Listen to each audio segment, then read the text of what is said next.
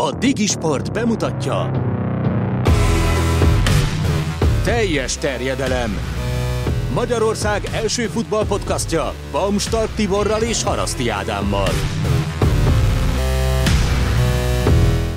És Bereg István köszöntjük újra nagy szeretettel nálunk itt a BL döntőre visszatekintő adásunk második részében, vagy a második ilyen jellegű adásunkban, ami veled is ugye a második ö, ilyen adásunk tulajdonképpen, hiszen tavaly egyszer már beszélgettünk az aktuális BL döntőről, és hát az egyik oldala nagyon sokat nem változott a felállásnak, hiszen ugye Zinedine Zidának sikerült Kottára ugyanazt a kezdő 11-et kiküldeni a pályára, ezúttal is mint tavaly. Mielőtt belevágnánk itt ebbe meg az ehhez kapcsolódó játékérdésünkbe, azt azért ugye mindenképpen mondjuk el veled kapcsolatban, bár akik ugye hallották a tavalyi adásainkat, azok pontosan tudják meg, szóval azért szerencsére egyre többet találkozunk veled is például ugye a magyar televízió képernyőjén is. Mostanában ugye az MTK videó elemzője vagy, egyébként is szoktál írni ugye elemzéseket elég sok helyre, és hát nyugodtan mondhatjuk, hogy szerencsére azért kezd most már úgy be ivódni, belekerülni a mainstreambe ez a dolog, amivel te is foglalkozol. Magyarországon ugye tavaly ezzel is kezdtük az adást, amennyire emlékszem, ugye, hogy erről is beszélgettünk egy kicsit, hogy ez nálunk mennyire van már elterjedve. Az elmúlt egy év javított ezen a dolgon? Először is sziasztok, köszönöm még egyszer a meghívást. Ez már lassan olyan sorozat lesz, mint a Reálé, úgyhogy meglátjuk, hogy hogy folytatódik. Azt mondom, hogy van javulás, de tehát fokozatosan. Nyilván most, hogyha személyesen akarom mondani, akkor ez az M4-es szereplés, ez, ez valamilyen szempontból ismertebbé tesz, tehát lehet, hogy egy idő múlva már, hogyha azt mondják beregés van, akkor az ember jobban fog kapcsolni, de hát ezen az útvonalon vagyok. Nem, nem a celebség, meg semmi ilyesmi irányába, hanem csak simán az, nem, hogy egy nem más... Nem táncolni szombat estén. Nem, véletlenül sem. Csak hogy a, a labdarúgáson belül az én fajta nézőpontomat megmutassam a nézők számára, hogy ez hogy is miből áll. Tavaly, ha jól emlékszem, akkor hármat mondtál, ugye? Háromas számot, hogy annyian ö, dolgoztak, vagy három csapatnál alkalmaznak az NB1-ben. Most ö, ez, ebben van változás? NB1-ben nincs. Ugye NB2-ben én voltam az egyedüli, aki, aki így dolgoztam. NB1-ben gyakorlatilag öt csapat, öt csapat, most hirtelen nem akarom felsorolni, de, uh-huh. de még mindig ellen, elenyésző, elenyésző a, azok a csapatok, akik alkalmazzák nem tudom. Ne, nem, nem tudom, hogy lehet-e ilyen szempontból azért nagy fejlődésre várni, mert egyrészt nincsen merítés sem, tehát nem vagyunk sokan, akik ezzel foglalkoznak, meg igazából uh, nehéz úgymond bekerülni, mert az, hogy valaki ír, uh, az teljesen más, mint hogyha ugye pályán mindent nagyon gyorsan, nagyon hamar átlátva kell látni, és nem biztos, hogy a klubok megadják már azt a türelmi időt, ami lehet, eh, hogy szükséges lenne egy ilyen feladatnak a jó betöltéséhez, amit én mondjuk megkaptam. Tehát én szerencsés voltam ilyen szempontból, úgyhogy azért ilyen szempontból elég nehéz megmondani, hogy hova futhat ki ez a dolog. Mi, akik vagyunk, mi megpróbáljuk beletenni a maximumot,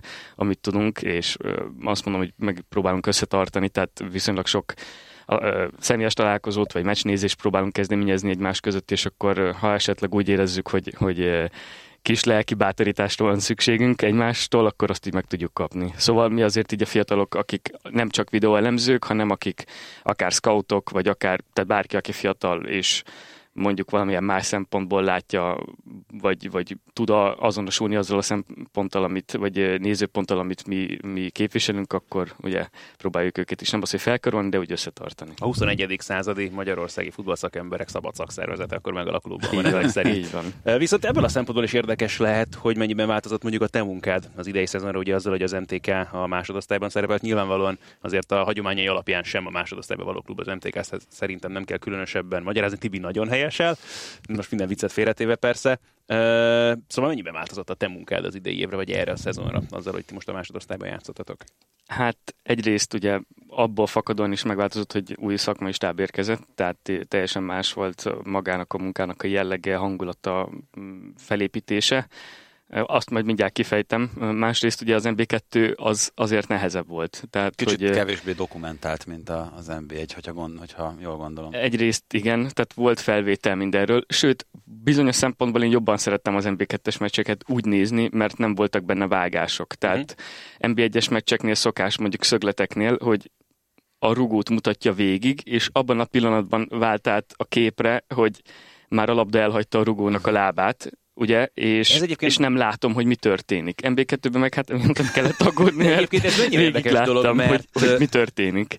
Ez televíziós szakmai szemmel is egyébként egy barom érdekes dolog, mert jó, persze abban a pillanatban, amíg leteszik oda a kamerát, vagy odavág ugye a rendező, amíg a szögletet elvégző játékos nekifut, az mondjuk jól néz ki, de valóban a néző szemszögéből is igazából az nem rendelkezik információt. Hát meg a kommentátor szemszögéből. Tehát ott Igen. mi is abban a pillanatban kapjuk meg azt a képet, hogy ott középen nem látunk semmilyen mozgást, hogy ki az, aki beindult akár a 16-os vonaláról, ki az, aki esetleg visszafelé mozgott. Tehát, hogy ott, ott nagyon-nagyon gyorsnak kell lenni, ez abszolút megértem Igen, ezt a szó, Szóval ilyen szempontból könny, könnyebb volt, és sok esetben nagyobb ö, panorámás szögből láttam a, a felvételeket. Az, hogy már mit láttam, az már megint egy más kérdés. Tehát voltak olyan csapatok, amikkel azért le kellett szenvedjek hogy valamit lássak bennük.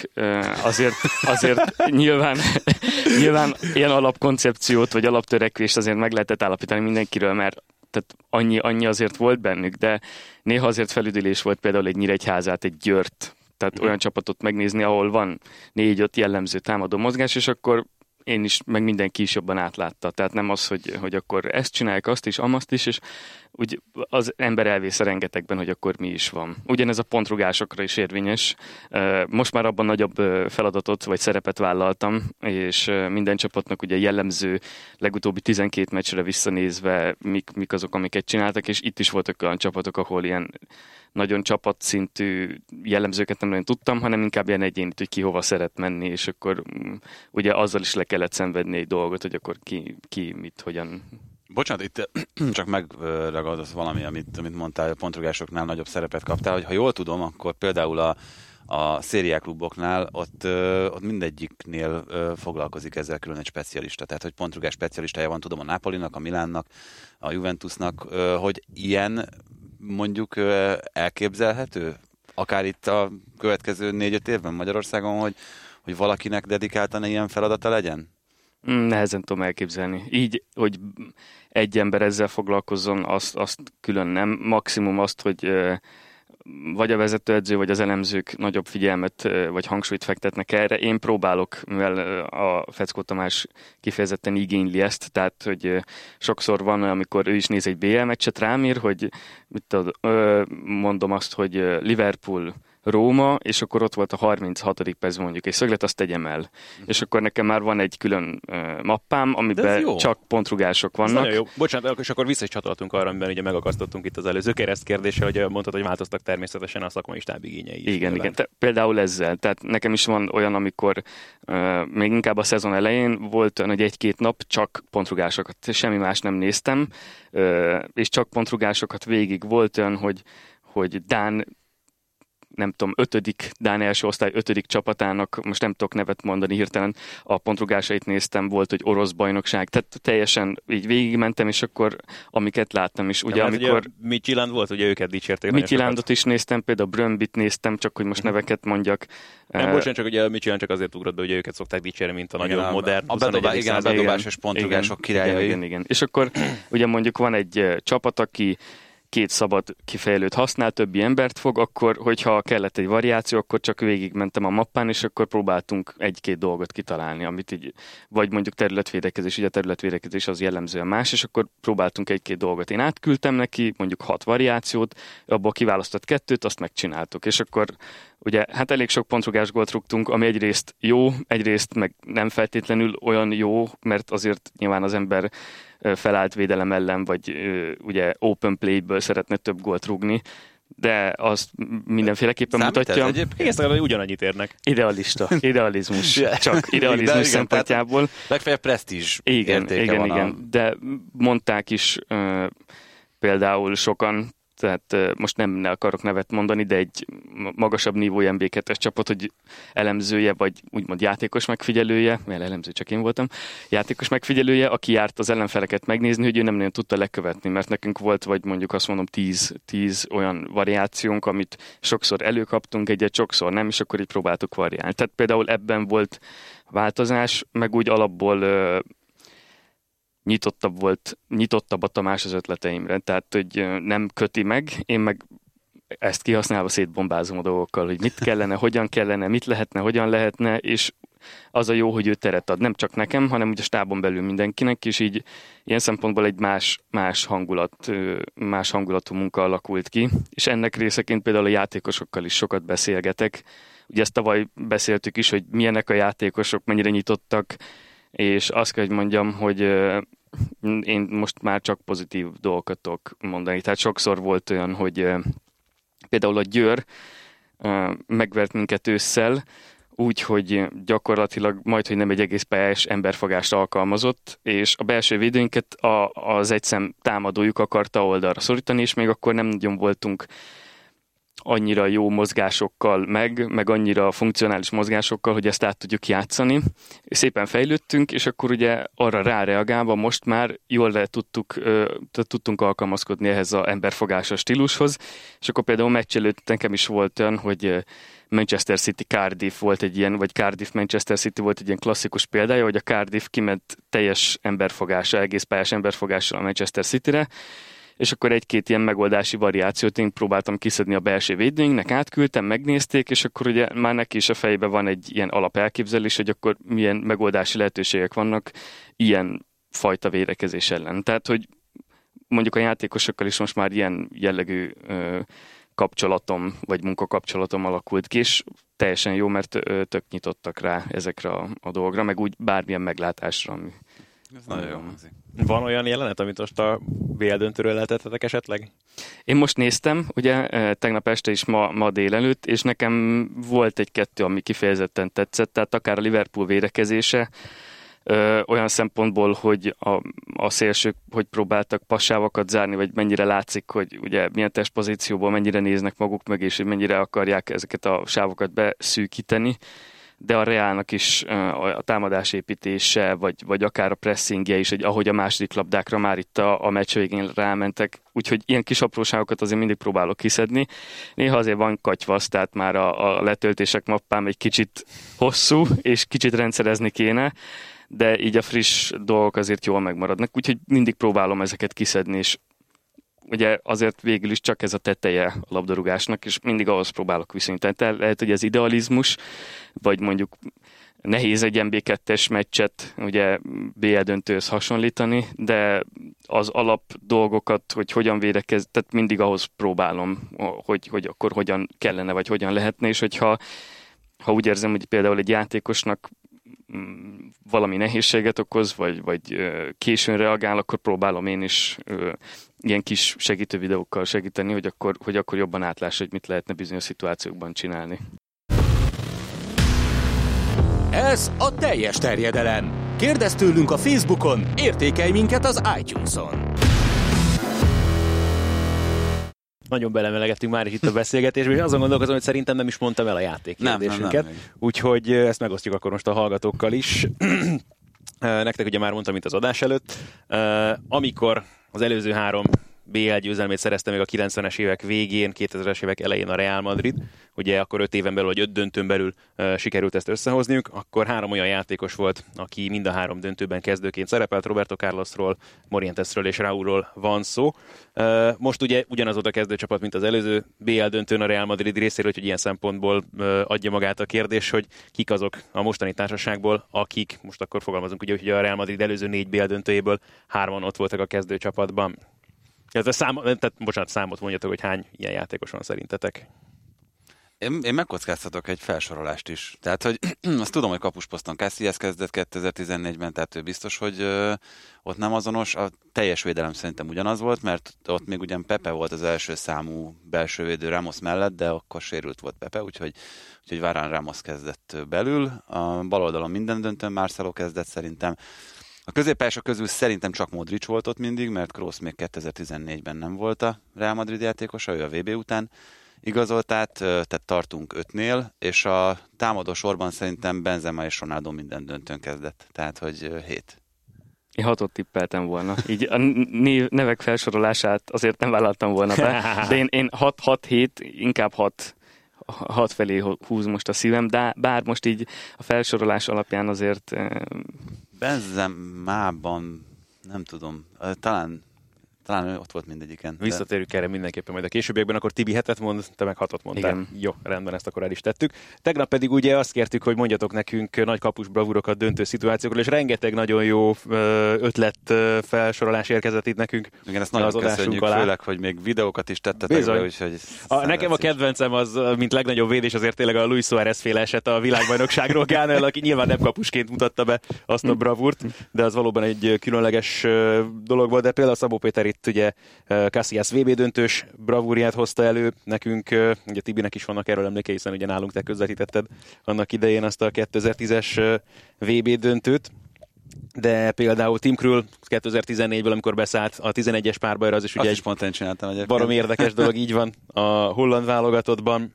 Aztán ezt ugye Bildi Tibor írta be nekünk, Fehér Péter Péter Schmeichel, 99-es FA Kupa elődöntős bravúriát említette az Arsenal ellen, amikor Belkamp büntetőjét fogta az utolsó percben, nekem erről meg ugye Jens Lehmann elődöntős védése ugrott be Rikelmével szemben a 2006-os BL elődöntőből. Hát Jerzy Dudeket is ugye említettétek többen is, azt hiszem nekem most itt Nagy Győr Péter kommentje van előttem, aztán azt hiszem, ezek voltak talán itt még. Bence András Gordon Banks-et küldte nekünk. Így van, őt sem szabad elfelejteni, hát az abszolút azt hiszem a klasszikusnak számít a kategóriában, ugye a 78-as világbajnokságról. Igen, tehát na, Ocsát de, említette még ő szintén ugye a mexikói válogatott színeiben. de ez a mm, Stefan Freyvédés sem, sem gyenge. Bizony. Genduráki küldte Így van. nekünk, és videóval. Úgyhogy érdemes ezeket megnézegetni, mert, mert ott vannak az oldalon. Úgyhogy tényleg egyébként kapusokkal mennyire tudsz te foglalkozni? Kell egyáltalán. Igen, tehát hogy, hogy ott vele is megvan-e az a fajta állandó kapcsolat, mint mondjuk egy mezőnyjátékossal.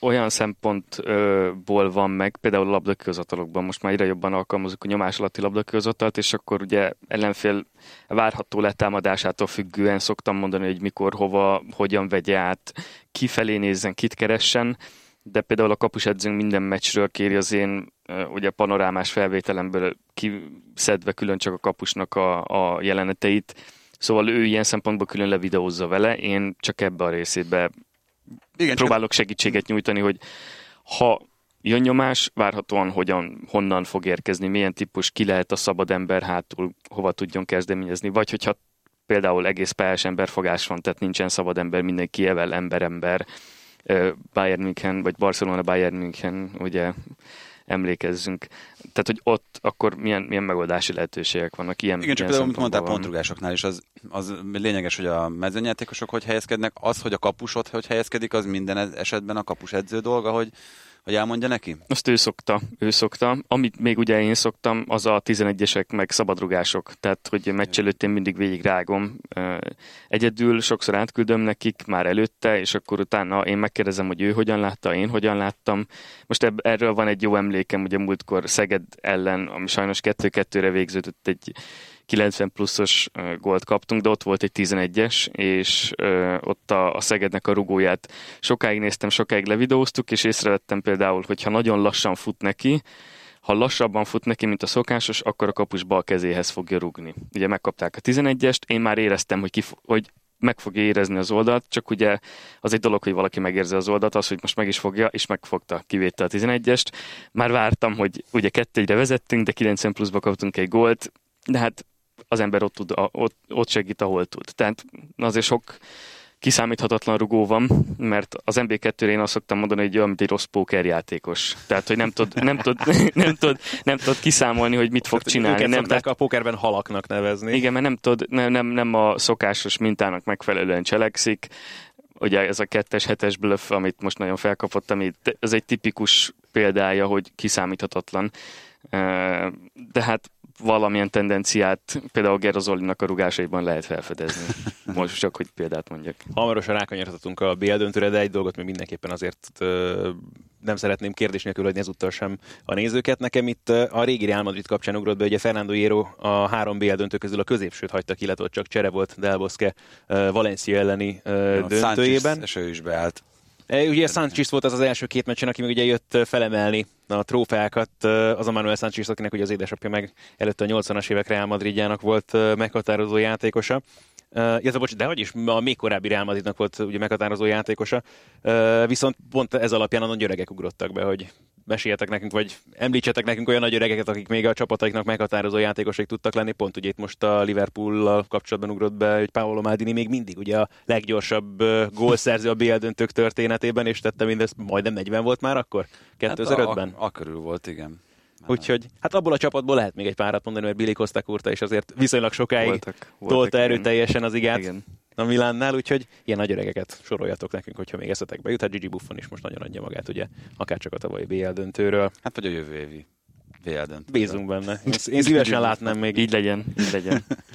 No, és akkor tényleg forduljunk rá erre a mostani döntőre. Mielőtt itt nagyon taktikai kérdésekbe belemennénk, többen hiányolták a tegnapi adásunkból, ugye nem tértünk ki külön Sergio Ramos és Mohamed Salah esetére. Bár végül is sokak szerint ugye ez is lett taktikai Azt, akar, kérdés. igen, azt akartam mondani, hogy akár, akár taktikaként is értelmezhető. Akár, Puszti, igen. pusztítsuk Igen. el az ellenfélegébet. Ad-e ilyen utasítást egy edző valaha is? Ilyet nem. László Én- Csabával én kapcsolatban nem. azért emlékszünk ugye arra bizonyos. Ja, Igen. Én, én, én még nem tapasztaltam. Hogy mondjam, nehéz, nehéz kérdés. Amiket itt a szurkolók meg mindenhol írnak, én azzal nagyon nem értek egyet, tehát nagyon sok hülyeséget olvastam. Nyilván van benne, lehet benne szándékosságot ö, megtalálni. Nekem erről az jut eszembe, hogy ez olyan, mint amikor az irányítót akarják szerelni, ugye amerikai fociban. Nyilván, hogy mindenki őt akarja a legjobban, a legkeményebben szerelni. Tehát van, ez tehát, egy természetes dolog, hogy Még ha te vagy a legjobb, erőszak. akkor, akkor, akkor azt, Rajtad ez azzal, igen, ez azzal jár, hogy tehát Messit nem hallom ki- panaszkodni, hogy őt mindenki szét akarja rugni, holott úgy az történik, hogy mindenki szét akarja rugni. Tehát én azt mondom, hogy ez a, ugye valahol azzal jár együtt, hogy ha nagyon jó vagy, akkor nyilván az, hogy most Ramos, ez megint árnyalja a képet, mert tudjuk, hogy milyen, milyen a játék stílusa.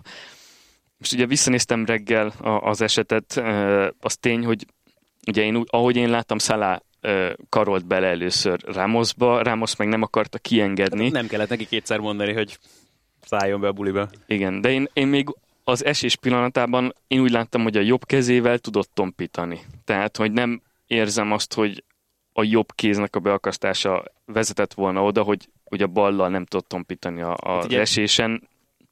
Azt hiszem maga az, hogy szabálytalanság történt, az nyilván nem kérdés. Még az sem, hogy ez nem véletlen volt feltétlenül Ramosztól, de az, hogy ő szándékosan sérülést akart volna okozni, pláne ilyet, én azt Egy nem gondolnám igazából. Az, az, ilyen szituációban nem. Tehát ez tényleg egy olyan véletlenszerű helyzet, hogy a belső védő nem arra kész, hogy akkor most be fogom karolni, vagy be fogom húzni a támadónak a kezét magam alá, hogy akkor ne tudjam. Ha azt mondom, hogy szemből páros lábbal oda csúszik, akkor az, az megint egy mondani, hogy- szándékosság van benne, de így Megérted, tehát futbalistaként nem, hogy, hogy ha tényleg az merül fel benned, hogy valakit likvidálni akarsz, akkor nem azt fogod eszedbe hogy ki kéne rántani a vállát, akkor biztos lecserélik. Tehát Hát ez az egyik, a másik meg egyébként mondtad, hogy mennyi hülyeséget olvastál, többek között én is olvastam azt, hogy ez judóban szabálytalan. Ez egy teljesen szabályos dobás volt egyébként judóban. pont Sayonage, teszem hozzá Igen. rögtön, hát nem teljesen Sayonage, mert nem ugyanazt adta be a vállát, de... Igen, tehát hogy, hogy abban maximálisan egyetértünk, hogy azt a, azt a kezet azt nem kötelező oda bekulcsolni, amikor, amikor estek el.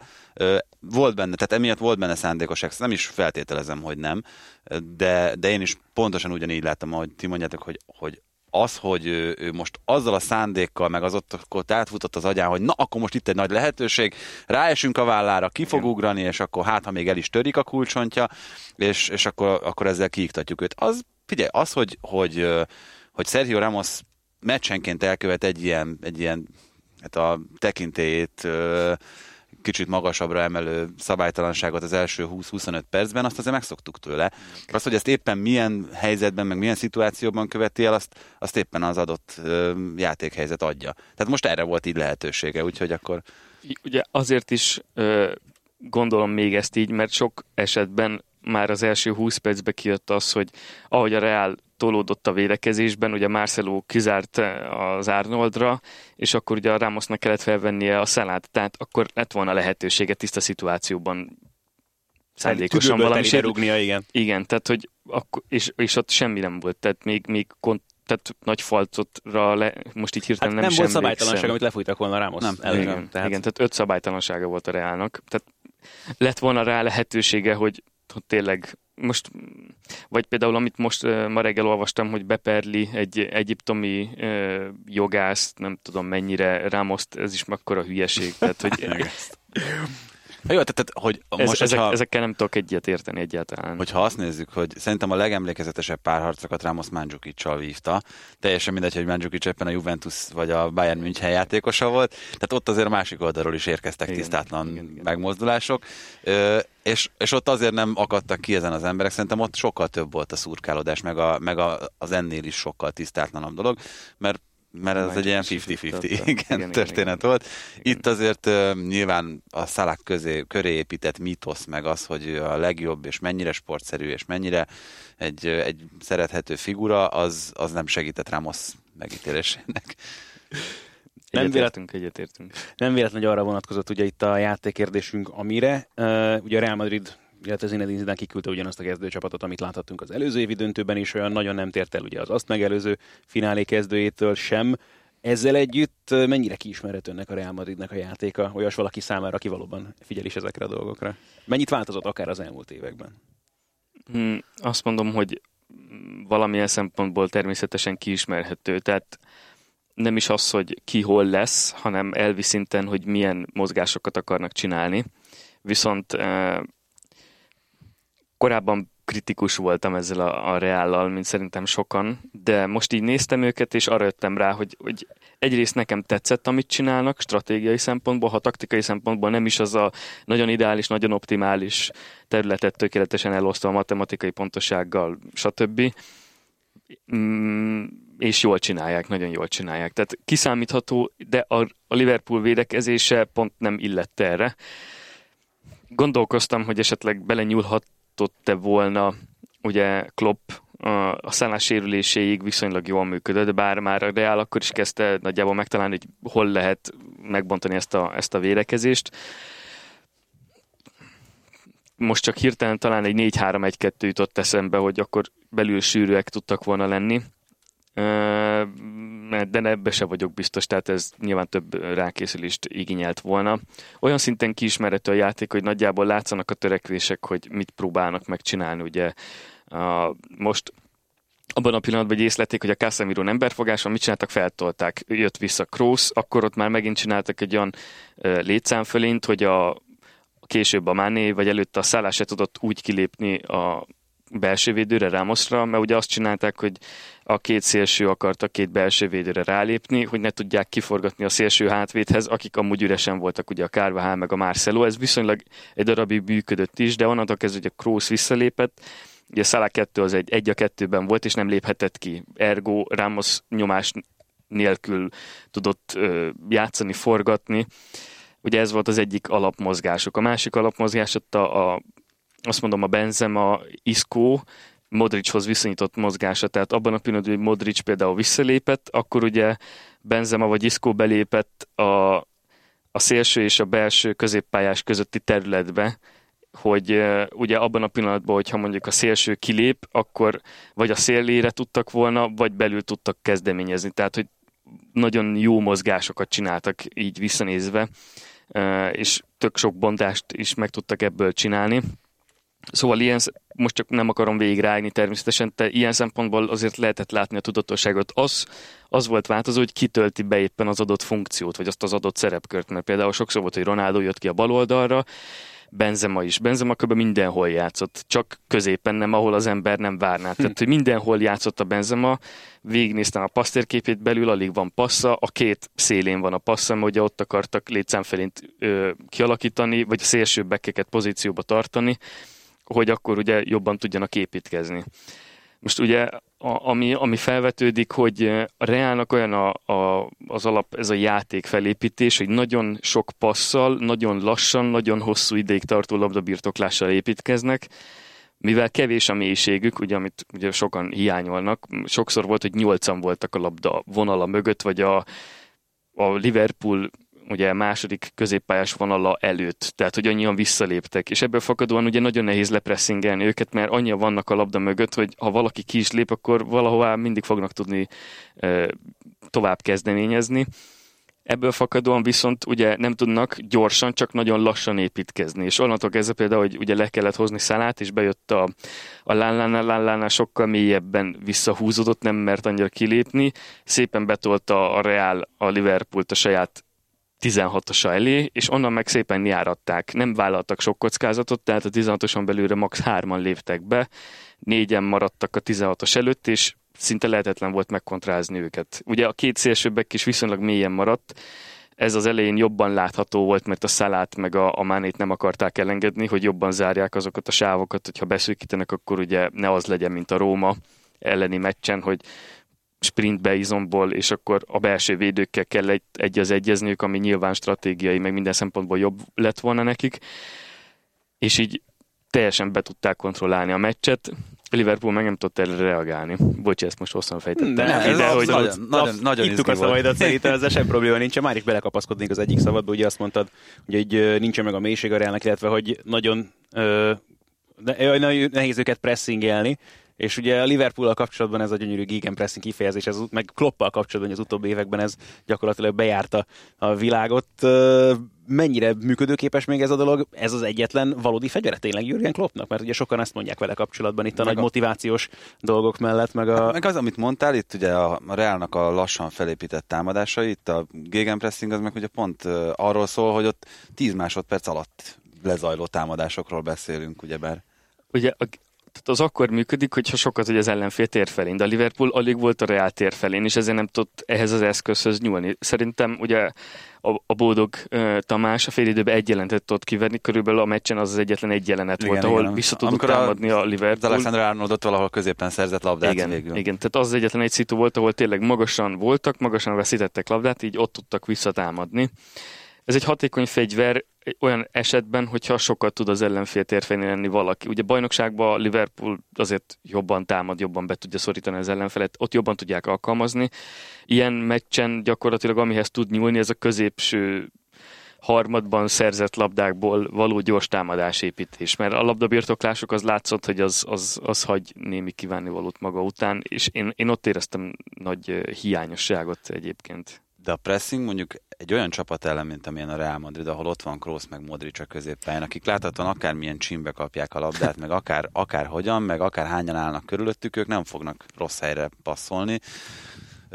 Egy ilyen helyzetben nem érdemes ezt, ezt átgondolni, hogy, hogy, hogy őket, hát őket majd most, az, persze hülyeség azt mondani, de majdnem felesleges pressing Nem is az, bocsánat, tényleg azért itt a, meccs előtt is, mert töprengve azon, hogy mit, mit hozhat majd ez a döntő, az jutott nekem abszolút eszembe, hogy egyrészt tehát azért a kezdő 11 után már vannak problémái Jürgen Kloppnak, ami egyrészt azt is jelenti, tehát például... Hát Lálá ezt bizonyította Így van, de, és ez nem is feltétlenül csak arra vonatkozik, hogy amit ugye te is említettél, nyilvánvalóan már ezt a fajta védekezés, letámadást, vagy a gyors támadás vezetést sem tudják úgy megvalósítani már uh, például Salah nélkül a Liverpooliak, de ez nem csak uh, a, most konkrétan a, a koponyára létszámra való mélységet jelenti, hanem azt is, hogy gyakorlatilag nagyon más fegyverhez sem feltétlenül tud nyúlni Klopp ezzel a gárdával, a kerettel.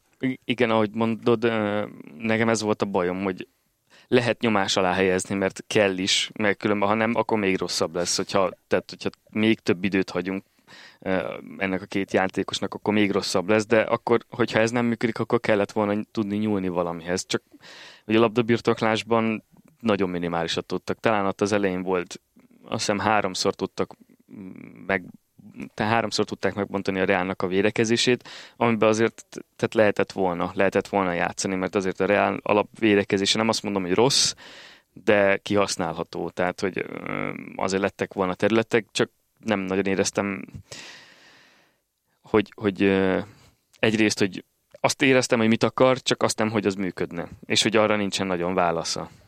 De ez valahol azért egy tudható, sejthető dolog volt. Hogyha ez nem működik, akkor a Real Madrid Igen. ellen nem Igen. valószínű, hogy más működni fog. Igen, tehát hogy nekem, nekem milyen taktikai szempontból én e- ezt, ezt hiányoltam nagyon. Nyilván most azért lettek, voltak olyan lehetőségek, ugye ott az elején, például ott az Arnoldnak a lövésénél, ahol tényleg egy szép bontást csináltak meg, csak viszonylag kevésszer, meg nekem azt ugye a Liverpool alapból úgy játszik, hogy a három szélsője bent van teljesen, kombinációs játék, stb. stb. És a Real ellen eljutottak oda, hogy a középpályás védekezését széthúzták, mert abban a pillanatban, hogy a két szélsőbe kijön fel, széthúzódik. De ha meg is bontották őket, annyira össze szűkült a Reálnak a védekezése, és ugye casemiro sokszor ott tudták hagyni szabad embernek, hogy nem létszám azonos, hanem létszám előnyös szituba volt a Reál. Nagyon szűken volt, volt még egy plusz embere, és nem tudta Liverpool igazából mit csinálni, meg, meg nagyon rövid ilyen labdabirtoklásai is voltak, tehát nem nagyon tudtak ott letelepedni a Reálnak a, a 16-os előtt, úgyhogy onnantól kezdve, ugye főleg a csere után jött teljesen ez a Real átvette a kontrollt. Még azt mondom, hogy a, a második félidő elején egyébként a Liverpool egészen javuló pressinget mutatott, tehát hogy ott a visszapasszokra jobban tudtak kilépni, de ugye abban a pillanatban, hogy azért a Realnak volt már egy-két, egy-két ilyen szitu volt, amikor működött, utána megint átvették teljesen. Tehát, hogy, vagy például így a gól után a, a pool kiegyenlített, utána teljesen megint a Real. Például most így visszanéztem, hogy a, a harmadik Real gól előtt a Liverpoolnál 6 percig a labda sem volt. Holott az 78-tól 84-ig. Tehát, hogy ez megint azt mutatja, hogy, hogy nyilván lehet itt a gólokról beszélni, de Egyébként pont maga Klopp mondta még régebben, hogy ő még nem látott olyan gólt, ahol legalább 5-6 játékos ne lett volna rossz pozícióban. Most itt a béllövése az ugyanez, hogy azért ott is eltolódott a Liverpoolnak a védekezése. Tehát az, hogy Bél ott van 25 méterre az ellenfél kapujától senki nyomás minden nélkül, az nem egy jó védekező helyzet. Most az nyilván Káriusnak a hibája kellett ahhoz, én inkább itt az első gólt mondanám azt, hogy azt tényleg az a klasszikus, amit én nem szeretek mondani, az a klasszikus egyéni hiba, mert én azt hiszem, hogy egyéni hiba nincs uh-huh. a fociban, csak nagyon az ilyen a hát kapus, hát, lukat, rúg, a kapus lukat rúg, vagy ez, hogy rosszul gurítja ki, de azért sok hiba kellett ehhez, hogy, hogy nem húznám csak rá Káriuszra. Nyilván befolyásolta a meccset, ez hülyeség lenne azt mondani, nem, de nem, ezen, nem mondom, hogy csak ezen múlott. Bocsánat, még kérdeztetek egyet itt? Ugye, hogy ne kérdezhetnél? Mm, mondtad István az előbb Benzemának a mozgását. Arra nagyon kíváncsi lennék, hogy te, mint aki azért másképp szemléled a futballt, mint egy, mint egy hétköznapi laikus szurkoló, milyen véleménnyel vagy Benzemáról? És már csak azért is, mert aztán, hogyha valakinek nagyon rossz a megítélése még a Real Madrid szurkolók között, Pont ezért kérdezem, én, igen. én, nem találkoztam még olyan Real szurkolóval. Én nagyon csípem nyilván... egyébként, tehát ezt hozzáteszem, de, de nem, nem akarok befolyásolni persze. Szerintem a gólokat egyértelműen hiányolják tőle, mert most nem, nem akarok hülyeséget mondani, de talán 12 gólt rugott idén. Lehet, hogy, lehet, hogy rossz a statisztika, nem tudom. Nekem az, amit a mezőnyben csinál, azt szerintem világklasszis. Tehát, hogy ha valaki azt mondja, hogy, hogy az nem, nem fogom azt mondani, hogy nem ért a focihoz, de a csatának már régen nem csak az a szerepe, hogy álljon, és akkor befejelje, ez most már Ronaldo Igen, az baj, ez lehet, hogy most már rossz kifejezés, Igen. nem azt mondani ezekre a játékosokra, hogy csatár, Benzem a center. Igen. És hát meg, megváltoztak a centerposztnak az elvárásai, hogy ezzel szemben az elvárásai a modern futballban, ezt mondhatjuk így? erre a legjobb példa az, az Gonzalo Higuain átalakulása. Tehát, hogy, hogy, hogy, belőle is, ő is egyre inkább benzemásodik. Vagy, vagy De hát Roberto Firmino a túloldalon, nem? Ugyanaz, hogy Gabriel Jesus Manchester, tehát nem tudod megcsinálni, hogy csak annyira teszed be. Nyilván itt a, annyiban árnyalódik ez a dolog, hogy a Ronaldót akarják a labdabirtoklásban is a leginkább tehermentesíteni, hogy tényleg a beadásoknál ő csak középen, tehát hogy ne emésze fel az energiája, energiáját az, hogy most neki sokat kelljen építkezni. De szerintem Benzema ebben nagyon jó. De nem csak az, hogy jók a passzai, hanem jó helyekre mozog, jó ütemben jó helyekre mozog. Tehát mindig tudta, hogy akkor ha most Marcelónak akart területet nyitni, akkor kihelyezkedett az Arnoldra, hogy pozícióban tartsa. Ha úgy érezte, hogy Kroosznál van a labda, akkor ugye bemozgott a szélső-belső középpályás közötti területbe, mert ugye abban a, a Liverpoolnak az volt a sebezhető posztja. Ugye ez a szűk 4-3-3, ez pontot sebezhető, ahogy a szélső egy picivel feljebb jön, azok a sávok átlósan pont megnyílnak ugye a szélső és a belső középpályás között, és az oda Iszkó meg a Benzema nagyon jól mozgott be, vagy hogyha Modric feljebb maradt, akkor ő is ezeket a pozíciók, ezeket a területeket nagyon jól töltötték be, tehát látszott, hogy tudatosan akarják azt a területet kihasználni. Szóval nekem ilyen szempontból a, Benzema összekötő játékkal nekem nagyon tetszik. Szerintem egy nagyon hasznos játékos, addig, amíg Bél, meg Ronaldo, meg, Is, meg X játékos rúgja helyette a gólt, addig szerintem teljesen mindegy, hogy most ő 10 kettő gólt rúg, és nem 28-at. Tehát, hogy mivel mezőnyjáték az, az szerintem, szerintem nagyon hasznos. Láttál egyébként bármilyat a mostani Real Madridban, amit szerinted mondjuk Zidane kifejezetten Jürgen Kloppnak meg ennek a Liverpoolnak szánt ezen a meccsen? Ha már itt említetted mondjuk például előbb ezeket a dolgokat ott a középpályán. Hát szerintem ezeket, tehát ezek, ezek, ezekben én azt, azért azt a tudatosságot láttam, hogy azokat a lehetséges gyenge pontjait a Liverpool védekezésnek próbálják kihasználni, amiket, amiket lehet. A védekezésben annyira nem, a védekezésben kevesebb olyan kimondott változtatást ö, lehet eszközölni, vagy most ebben az esetben eszközölt, amit, amit azt mondom, hogy kifejezetten ennek a, a Liverpoolnak ö, szánt.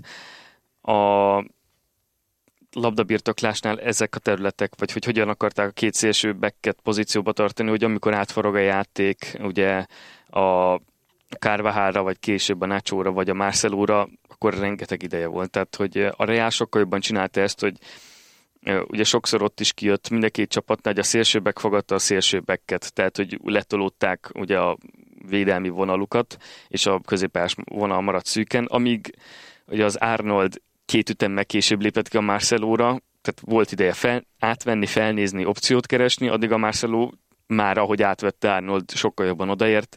Ez szervezés és minőségi különbség meg kérdés is lehet, de hogy ugye kérdés eredeti mi volt erre adjak választ, én azért láttam. Nem sok reál meccset néztem idén, tehát azt hozzáteszem, úgyhogy nem biztos, hogy most teljesen hiteles ez a válasz, hogy most tudom, de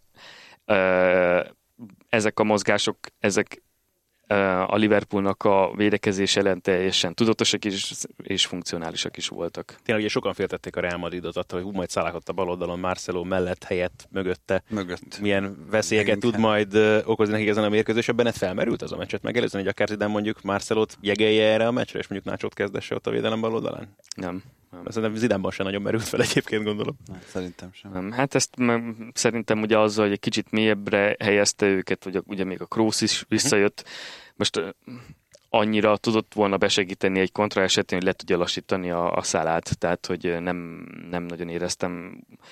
Egy picivel azért lehetett látni, hogy még óvatosabb a a támadás építése, de az, hogy most erre vonatkozom valami nagyon extra változtatást, azzal a saját, saját erejüket meg Nacho szereplése, aztán ugye ez be is került, ugye Kárván sérülését követően be kellett őt állítani. Egy nagyon érdekes játékos ebből a szempontból, hogy azért kevés olyan futballistát látunk mostanában, akit mondjuk előszeretettel alkalmaz az edzője középhátvédként, és akár pláne bármelyik szélen, de hogy még szélső védőként is. Azért ő ilyen szempontból egy nagyon hasznos tagja ennek a Real Madridnak, de azért őt, mint a jelenlegi elvárásoknak klasszikusan megfelelő szélső hátvéd azért nem szabad nevezni, nem? Hát nem. Ő, őt azért csak a forgatásokhoz, tehát csak tényleg a, abba használták. Mondjuk volt egy helyzete, tehát ugye volt egy, amikor nagyon szépen eltolták a, a, a Liverpoolnak a védekezését, ami még például tetszett, csak hogy még egy reál jó mozgást mondjak, ugye sokszor behelyezkedett a, Benzema is, meg a Ronaldo is a szélsőbbek és a, a belső védő közötti területbe például a harmadik gól előtt pont az oldalváltásnál Benzema így indult el keresztbe, és akkor ilyen, egy ilyen mozgással ugye ilyen döntési krízist lehet kialakítani a szélsőbbekbe, hogy akkor most mit csináljak, kövessem az indulót, mert ha nem követem, akkor nagyon magára hagyom a belső védőt, aki ugye pont nem látja, hogy hova indulnak. Viszont ha beindulok vele, akkor meg a szélen lesz több hely. Ugye a Bél mozgás az, az ugyanez volt, vagy például a Nácsó helyzetén is ugyanezt megcsinálták, hogy volt egy keresztbeindulás, és a Nácsó meg teljesen üresen e, tudott érkezni. Azért kevesebbet forgott át a, a jobb oldalra a játék. Hmm, azt hiszem Modricnak 66 jó passza volt, most ezt így nem lehet, hogy nem, nem, nem biztos, hogy pontos a statisztika. Hát a Kroosnak, a, Kroosnak, a, Kroos, a Kroosnak 82, szóval azért lehetett látni, hogy meg egyértelmű is, hogy a pasztérképek, meg minden, hogy a bal oldal volt a hangsúlyosabb, de jobb oldalra is kellett, hogy sokszor kiforogjon a játék, már csak a miatt is, hogy ugye for, kicsit mozgassák a Liverpoolnak a védekezését, ott maradjanak, sokat passzoljanak, sok hosszú ideig legyenek az ellenféltér felén. Úgyhogy egyébként nekem teljesen pozitív volt. Tehát a Real az kevesebbet veszített a cserével, uh-huh. értelemszerűen, mint a Liverpool a kényszerű cserével. Hát itt megint csak visszatérhetünk arra, hogy mennyire bővebb a kerete mondjuk ennek a Real Madridnak, mint ennek a jelenlegi Liverpoolnak. És ha már itt tartunk ezt a mostani Liverpool, te mennyire érzed, vagy ezt a mostani Jürgen Klopp projektet, ezt mennyire érzed késznek, vagy százszerzelékosnak? Mert azért nem véletlen nyilván, hogy már bejelentettek például ugye egy új igazolást Fabinho személyében, ugye Nabi Keitát már tavaly óta tudjuk, hogy érkezik majd a következő szezonra, szóval azért alakulóban van még ez a csapat. Egy kicsit már Fekir. Lehet ilyeneket is hallani, így van. Szóval, hogy azért egy kicsit kifutott eredmény volt ettől a Liverpooltól, nem az idei döntős szereplés.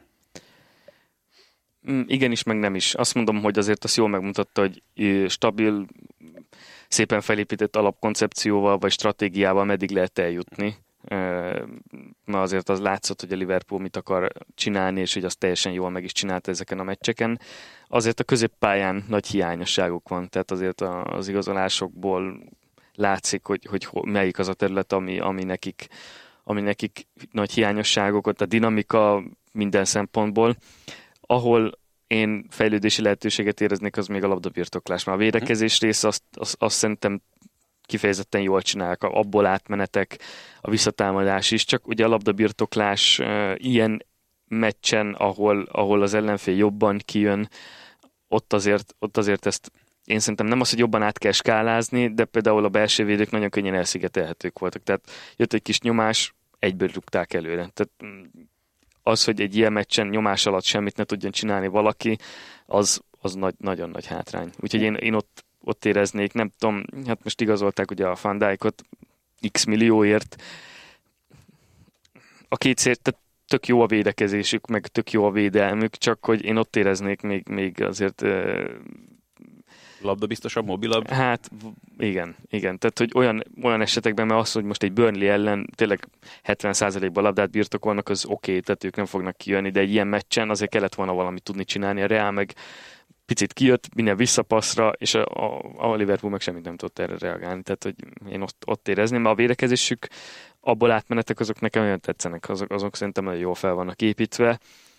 Nem tudom, hogy ez egyébként mennyire Liverpooltól és vagy Klopptól függ, hogy, hogy a labdabirtoklásuk kevesebb szerintem is is. Tehát azért a Kloppot sem egy kifejezetten labdabirtoklás, labdakihozatalra törekvő edzőnek, hanem tényleg ez a stabil Gyorsan. védekezésből gyors átmenet. Tehát neki ez volt a stílusa, de hát valamilyen szempontból meg muszáj alkalmazkodni, mert egy reála lehet, hogy egy, ez működő lett volna ez a, ez a stratégia, ilyen minőséggel, ahol tényleg nulla helyzet kell, majd, hogy nem három gólhoz, egy ilyen esetben azért kell, hogy legyen szerintem egy-két ABC verzió. De az biztos, hogy tehát a Liverpoolnál is azért pláne most ez a Fabinhos igazolás is ezt mutatja, meg azért költik a pénzt elég rendesen, ott is a tulajdonosok az utóbbi években. Szóval a törekvés az mindenképpen az, hogy minőségben is, meg nyilván létszámban is akarják bővíteni ezt a keretet. Nyilván ezeknek az elveknek a mentén, amiket ugye Klopp képvisel, és jó irányba haladnak azért alapvetően. Szóval ők szeretnének csatlakozni ahhoz az európai elithez, amely ugye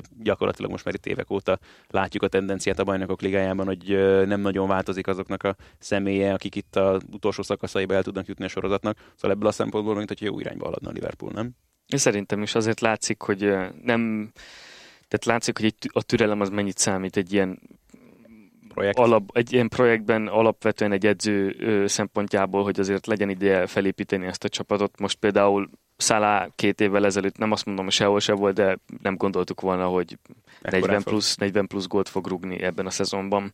Úgyhogy neke, én, én örülök neki, meg úgy maga szerintem én azt látom, hogy az angol csapatok most ugye már csak az edzőigazolásokból fakadóan is, hogy kezdik ennek a fontosságát is észrevenni. Mm, úgyhogy én, én szeretnék egy jó Liverpoolt, mert én nekem már, már csak maga az Enfield, meg maga a klubnak a, Hagyomány, a, a hagyománya mindene, az, az tényleg nem, nem Premier League 6 hetedik helyhez illik, még Európa Liga induláshoz sem, hanem tényleg ide. Csak hát ehhez tényleg kellenek azok a minőségi és szerintem kicsi stratégiai változtatások is, amik, amik esetleg ilyen, ilyen szempontból fejebb vihetik őket. Mert a minőség azt tudja ezt segíteni, tehát hogy lehet, hogy minőségi játékosokkal ez a stratégia picivel működőbb lett volna, nyilván most, hogyha csak kapusra gondolok, de azért, azért kijött a deficit szerintem a két csapat között. Legyetek képen a futballvilág legérdekesebb történéseivel! Hallgassátok minden héten Magyarország első futballpodcastját, a teljes terjedelmet.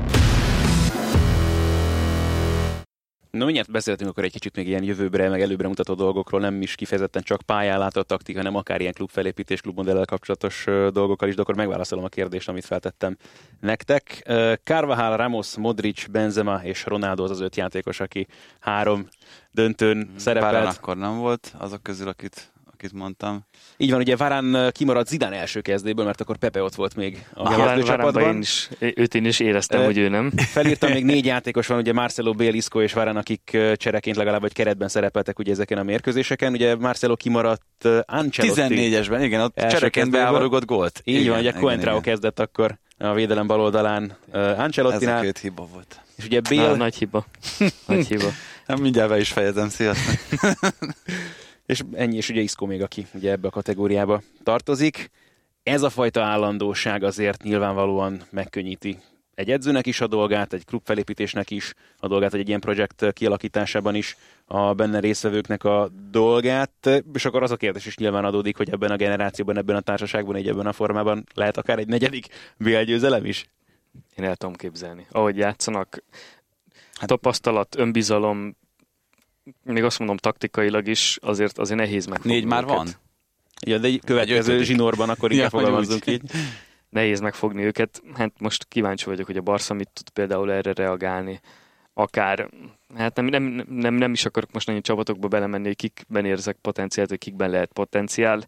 Az, az azért látszik, hogy ez nagyon, tehát ez, ez a dominanciának egy, majd, hogy nem már egy extra szintje, amit, amit a Real csinál, és tényleg azért jó, azért van, van szerencséjük, tehát nem lehet ezt elvitatni, most sérülés, kapus, oké, okay, de én nem, nem éreztem, hogy bármilyen pillanatban is megremegett volna bárkinek is itt a, a lába ebben a reában, tehát ők ma, maga az, hogy ugye három BL döntő Zidánnal megnyerték tapasztalat szempontjából, tehát már nekik az, az ilyen nagy meccsek, nem az, hogy rutin, de azért, azért sokat tud számítani. A Liverpool azért látszott most például nem akarok ott se egyéneket kiemelni, tehát azért látszik, látszik egy-egy ilyen meccsen, hogy, hogy mennyivel óvatosabban áll bele egy csapat egy ilyen meccsbe, a Real pedig már ugye tapasztalat, tudás, minden önbizalom, magabiztosság szempontjából pedig, mint hogyha egy sima hétköznapi meccs lenne. És ez nagyon fontos dolog, azt hiszem, pláne egy bajnokok légy döntőben, amikor tényleg az ellenfélnél ott van, mint egy Alexander Arnold, aki életében először jut el egyáltalán ez hasonló dolgokra is. Még egy dolgot érdemes egyébként ezzel kapcsolatban megemlíteni, mert itt a döntős rutin szóba kerül. Az megvan, hogy Jürgen Klopp hány különböző kupa döntőben játszott eddig a csapataival, és azokból hányat nyert meg? Hát egyet nyert meg, hogyha velem. Így Igen, van, a Dortmunddal, azt hatból, hogyha jól tévedek. hétből? 12-es szuperkupát, ha jól német kupát. Nyert német, a így van, Dortmunddal. 12-es német kupát. A, Aztán a szuperkupa döntőt talán nem is vették bele, vagy legalábbis abba az összeállításba, amit én néztem. Szóval azért ez is, hát furcsa dolog, mert mondjuk az a Dortmund, amit ő irányított, az legalább annyira nem volt feltétlenül egyenlő erejű partnere mondjuk a Bayern Münchennek, vagy a legnagyobb Hát, csapatoknak mondjuk egy Sevilla Európában. elleni Európa Liga döntőben ők voltak inkább az esélyesebbek, hogyha, hogyha nagyon meg kell határozni. Érdemes ilyenről beszélni, hogy egy edzőnek a döntős statisztikája, hogy ez már egy nagyon félrevezető dolog. Lehet. Én még ö, annyira nem gondolkoztam ezen, hogy ebben mennyi ö, lehetőség, vagy, vagy tehát, hogy ebből mit lehet kiolvasni. Tehát statisztikának érdekes, el lehet azért gondolkodni rajta. Most például ugye Mourinho-nak volt még a legelején nagyon, nagyon, nagyon jó statisztikája, aztán mostanában már neki is egy Hát kicsit romlott. Hogy a mintavételi Egy arány picit. változik. Hát Zidánnak egészen jó statisztikája Igen, van. tehát, hogy az, az, azért valamit tud mutatni. Valamit tud mutatni. Igen, igen viszont ö, itt azt is érdemes szerintem, mert az angoloknál például ezt rendszeresen szokták nézegetni, hogy a rangadókon hogyan teljesít a közvetlen riválisok ellen a csapat, és ott nem rossz a Liverpool mérlege. Tehát, hogy furcsa dolog ez, hogy pont a döntők azok, ahol, ahol, ahol ez, ez nem működik, de egyébként a fontos meccseken, mondjuk a, akár a Manchester City elleni Liverpool meccset, hogyha említjük itt ebben, vagy meccseket, hogyha említjük itt ebben a szezonban, de még lehetne számos példát hozni, ott meg igen. Tehát, hogy miben más egy döntő, mint egy, mint egy bajnoki rangadó. Nyomás az biztos. Mondjuk edző szempontjából megint egy másik történet. Ilyen szempontból más. Most például egyébként, ami még eszembe jutott, azért Guardiolának is a bajnokok ligája idegenbeli. Uh-huh. Ahogy a, az egyenes kieséses szakaszban szerintem gyalázatos a mérlege. Idegenbeli meccseken valamit, valami azt is okozza. Tehát azért ezek, ezeknek mindig van valami, valami kiinduló alapja, valami oka biztos, hogy lehet, de most így statisztika vagy ismertség alapján nehéz ö, ezt megmondani. Tehát, hogyha valaki bent van az öltözőben, akkor azt lehet, hogy jobban, lehet, hogy jobban az is lehet, hogy jobban rástresszel egy meccsre. Tehát onna, abban a pillanatban, hogy egy edző jobban rástresszel egy meccsre, most ugye sima bajnoki, meg BL döntő közötti különbség, azt azért a játékos megérzi. A játékosok az a kifejezetten érzékenyek ezekre a dolgokra. Én, én magamon is észlelem például, hogy egy Újpest elleni Magyar Kupa ugye visszavágót sokkal jobban vártam, tényleg majd, hogy nem olyan voltam, hogy felalámászkáltam, szenvedtem, már úgy vártam a meccset. Egy sima dorog elleni meccset, csak hogy most más példát mondjak, az pedig máshogy. Most ugye én csak elemző vagyok, tehát én nem hatok ki annyira a játékosra, de egy edzőnél ez ugyanúgy előfordulhat. Az pedig, hogyha a játékos megérzi a pánikot, vagy másik esetben a magabiztosságot. Ez egy nagyon az jó nagy- dolog, egy, ez az- nagyon jó meglátás. Az nagyon sokat tud számítani, tehát meccs előtt. Árzemenger beszéd egyébként akkor az ilyen mérkőzéseken, ez nekem veszőparibám régóta egyébként, tehát amikor egy kezét tördelő, a padon üldögélő, magába roskadó embert látsz, És Ferguson testbeszéd az ilyen aki meg üvölt, mint a... Igen, igen, igen. Tehát ezek, ezek nagyon tudják befolyásolni. Most mondom, ez nyilván ilyen belső tapasztalat kell, hogy lássuk. Most ilyen szempontból lehet érdekes, ugye a Manchester City-ről csinál az Amazon egy ilyen, egy ilyen ö, sorozatot, vagy egy ilyen dokumentumfilmet, az is plusz információt jelenthet, hogy ha mondjuk a Liverpool elleni meccsekről beszélünk, hogy milyen, milyen, milyen ilyen belső info juthat el oda, vagy hogy mi, mi az, ami azt, a, azt, a, azt mondom, hogy nem várt leégést esetleg befolyásolta. Egy témát kell mindenképpen érintenünk, azt gondolom még itt az újabb Real Madrid BL győzelem kapcsán, ami ugye visszatérő az utóbbi években Zinedine Zidane személyével kapcsolatban. Jó edző? Én, én pont ugye egy, egy másik elemző haverommal néztem a meccset, és én azt fogalmaztam meg, hogy hát azon, most, most ezt a kérdést egy pillanatra félreteszem, azt tuti, hogy minden egyes szempontból, ami a Real Madrid stáb munkája, az szerintem a világklasszisnak a világklasszisa, tehát rehab, elemzői, nem akarok most mindent, az, az abba ezer százalékig biztos vagyok, hogy tehát abba szerintem senki nem veri meg, vagy tényleg a, a leges legteteje, és, és azt gondolom, ahogy én látom, hogy ő ezeknek a dolgoknak teret is ad, tehát erőnlét, stb. stb. Én azt látom, hogy ha lehet, hogy taktikailag nem is olyan kifinomult a csapata, de stratégiailag uh, tudja, hogy kinek mi az erőssége, és tudja, mi a csapatának az erőssége, és ezt jól alkalmazza. Tehát, Nem hogy olyan kifinomult? lehet, hogy a nagyon apró taktikai mozgások nem, de maga az alapstratégia az az az. Tehát, hogy abban látom, hogy mit akar. Most ugye ez a váltás erre a 4-3-1-2-es rombuszos, ugye elől viszonylag azt mondom szabad mozgások, de megvan, hogy kinek azért mikor, miért, hova kellene mozognia. Lehet, hogy ez a fajta stratégia egy gyengébb csapattal nem lenne ilyen eredményes, sőt, biztos, de az is lehet, hogy akkor ő arra reagálva azt meg jobban lebontaná. Tehát ezt így nem tudjuk, megmond, nem tudom megmondani én se, hogy egy gyengébb csapattal, eh, mondjuk egy Rayo Vallecanoval mit tudna csinálni, eh, mert nem stratégiai fogjuk szempontból megtudni, szerintem. Nem biztos egyébként, egyáltalán nem biztos, hát meglátjuk majd persze, hogy mit hoz neki a jövő, de akkor Hát, de nem lesz rá jó válja ez, ez idán, tehát hogy ez... lehet tudni. Igen. Tehát valahol ez lehet, hogy kicsit a Fergusonhoz lehetne Na hasonlítani. ezt akartam mondani, Egy hogy akkor ő jó azért- menedzser? ki- abba, a, igen. Ő, ő rá tipikusan azt mondanám, hogy, hogy extra menedzser, edzőnek óvatosabban fogalmaznék, inkább nem mondok semmit, hogy, Lehet, hogy csak hogy jó, ne vagy legyen. nagyon jó. Igen, igen, tehát, hogy menedzsernek szerintem top, Kiváló. Mhm. top, an- annak biztos. Ugye ez megint más, valaki mind a kettő akar lenni, valaki csak inkább az egyik irányba, valaki nagyon a másik irányba megy el. Aki ebbe az irányba megy el, az biztos, hogy a stábja az maximálisan beletesz mindent, és, és az tényleg nagyon profi munkát végez. Ma, ugye a Unitednál is lehet ezt, ezt annó hallani, hogy, hogy ott mennyire mindenki mindent milyen jól megcsinál. Mi minden maradt még ki a közvetítésekből? Azonnal megtudhatjátok. A teljes terjedelem már is folytatódik. Az belefér még, hogy, hogy beszéljünk egy kicsit a, itt a jövőről? Még van addig Persze, parkolóidőd, persze. ugye? Persze. Szóval nekem az első körben, ami szerintem a legérdekesebb, mert ha jól tudom, akkor annak idején Tuchelt is elég árgus szemekkel figyelted még a Dortmundi munkássága alatt. Ő az egyik legérdekesebb projekt a, a Paris Saint-Germainnél nekem. Most az egyébként szerintem hosszú évek óta a legizgalmasabb nyáron, ami, ami előttünk áll. Itt már tudunk három nagyon komoly változásról. Szerintem Szigorúan Ancelotti... edzőkről beszélünk most. Igen, igen, igen. Ancelotti Napolihoz kerülése is abszolút egy nagyon izgalmas. Szári talán a Chelsea, az nem Igen, tudom mennyire Hát még nem Biztos. hivatalos, de... Egyre, egyre gyanúsabb. Igen, de, de Igen. egyre inkább úgy néz ki. És akkor itt ugye Emery Arzenájáról még nem is beszéltünk, de akkor tényleg kezdjünk Dortmund Tuchelyével. Hát, Oh, egyébként, Tuchel... egyébként a Dortmund Lucien Favre szerintem nagyon érdekes. Így van, igen, igen, igen, igen. Tehát igen. szóval a Tuchel PSG-vel. Én, én nagyon kíváncsi vagyok. Azért a, a PSG-ben is látom, tehát az ilyen a Bayernnél például, vagy annó a Barszánál is lehetett látni azt a vonalat, hogy milyen irány, ugye Fánhál, később Guardiola pozíciós játék, abból még egy másik, de labdabirtoklásra alapuló. Azért itt a PSG-nél is, amikor Ancelotti volt, amikor Blanc volt, most is azért a labdabirtoklásra rámennek, tehát hogy azért egy ilyen folyamatot lehet látni, ami szerintem tök jó, mert nem az van, hogy egy védekező edző után mondjuk a Stöger után a Fár, bár ugye a Fár ő is azért egy ilyen védekezőbb stílusú is, tehát ő inkább ilyen kevert, én nagyon kíváncsi vagyok, az alapanyag az bomba, Szerintem évek óta nem hozzák ki ebből a PSG-ből azt, ami amúgy benne van, mondjuk... Ego management?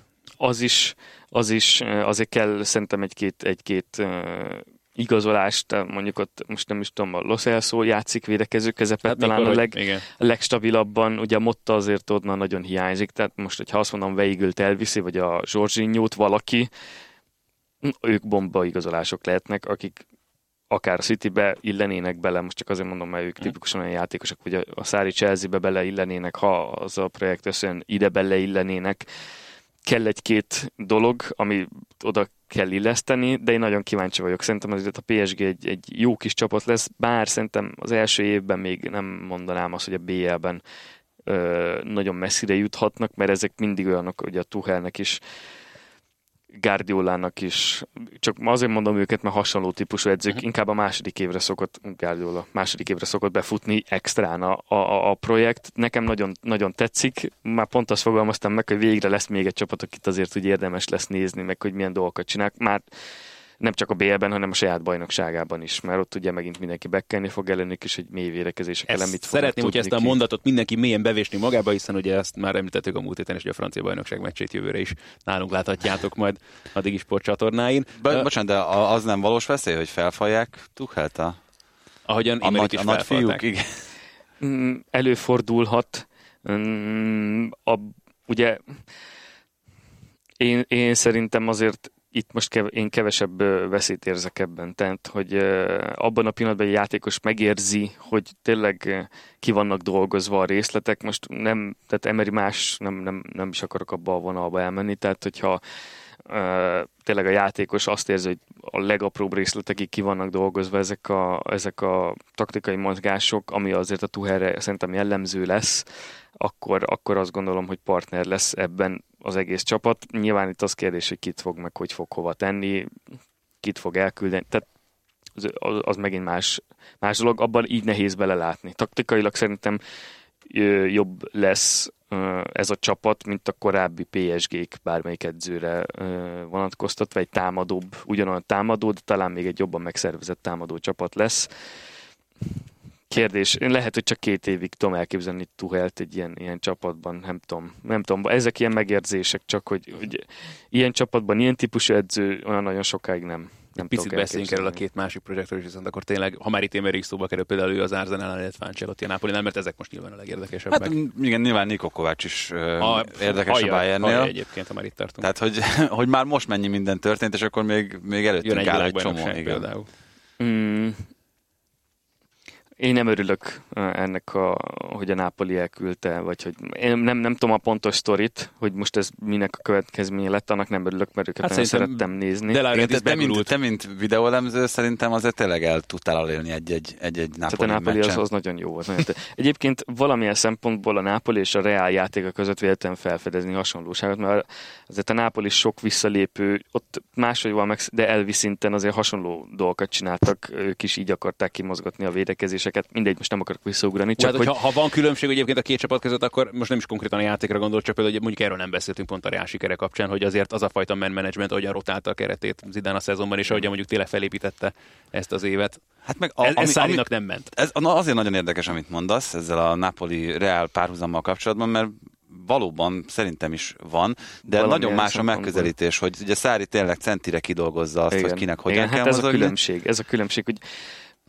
több a mélysége például sok esetben, és kevesebb játékossal tudják ugyanazt a Hát és talán funkciót elérni, mint amit a Real, csak ugye a minőségi sem különbség. szeret talán Szári belenyúlni egyébként a csapatában, nem? Igen, igen, igen. Hát a Napolit az bomba volt nézni, nagyon szerettem őket, meg nagyon nagy királyságokat csináltak. Például volt egy szögletvariációjuk, amiket még az legelején leloptunk, igen? és ezt végig használtuk a szezonban.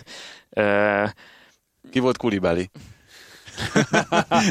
nem, nem segítek, nem segítek, nem segítek, mert most már NB1-es csapatok is figyelhetik, nem segítek.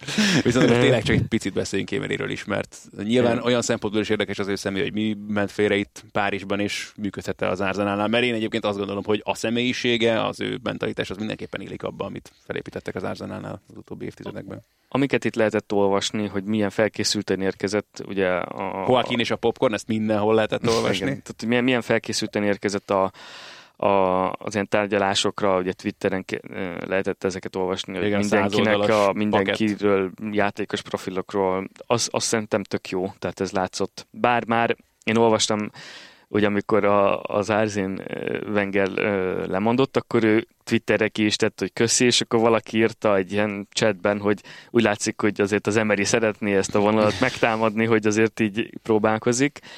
Én szerintem én rövid távon biztos, hogy sikeres lesz, mert vérfrissítés, teljesen, ha nem is más koncepció, de más, más, hozzáállás. más stratégiai megoldások, akár taktikai variációk. Ilyen, szerintem az arzenára azért ilyen szempontból ez nagyon ráfért, nem a Wengernek a lecserélése, mert szerintem ő is tudott volna egy ilyen gondolkodási váltást, vagy akármit csinálni, elméleti szinten képes lett volna rá.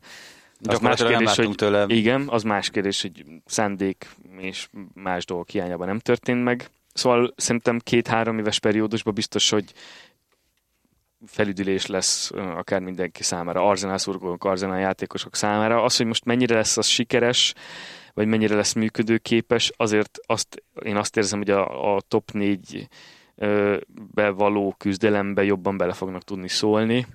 Az, hogy ugye az már egy kicsit megint az ő nehézségük, hogy a többi csapat meg ilyen jól erősít. Tehát, hogy a Liverpool is egyre jobban, hát a City az ugye megint.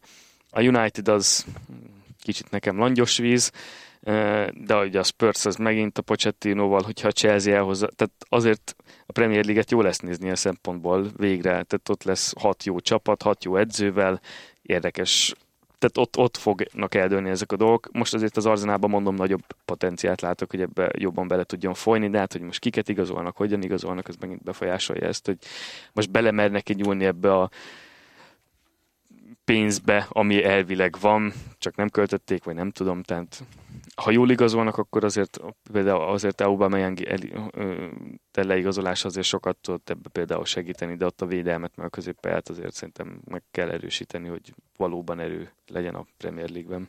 Nagyon szépen köszönjük a mai segítséget a részedről, és megpróbálom azt megérni, hogy nem egy év múlva hívunk meg legközelebb megint az adásban, mert azt hiszem nyugodtan mondhatjuk megint, mivel mind a ketten, hogy nagyon élveztük ezt a mai beszélgetést is, úgyhogy tényleg köszönjük szépen, hogy eljöttél hozzánk.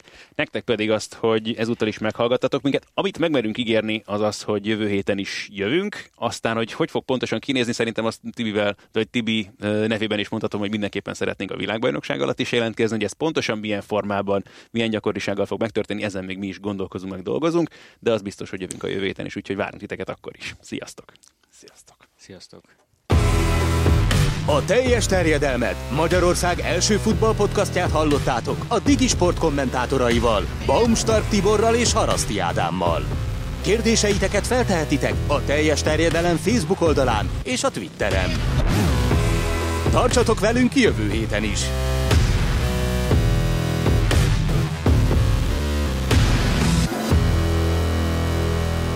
Ha más podcastekre is kíváncsi vagy, hallgassd meg a Béton műsor ajánlóját. El tudod képzelni, hogy a podcastet, amit éppen most hallgattál, fél év múlva már a mesterséges intelligencia generálja? Mi sem. De ha érdekel, eljötte már a gépek lázadása. Hallgass bele az Embertelen podcastbe. Orsós Lajos vagyok, a műsor házigazdája. Egyelőre még élőben. Egyelőre. Fedezzük fel együtt, hogyan ismerkedik, randizik, mesél és vitatkozik Betty és Péter, két teljesen mesterséges intelligencia. Lajos, a podcast címét mond még egyszer, Léci. Oké. Okay. Embertelen podcast. Ez a műsor a Béton közösség tagja.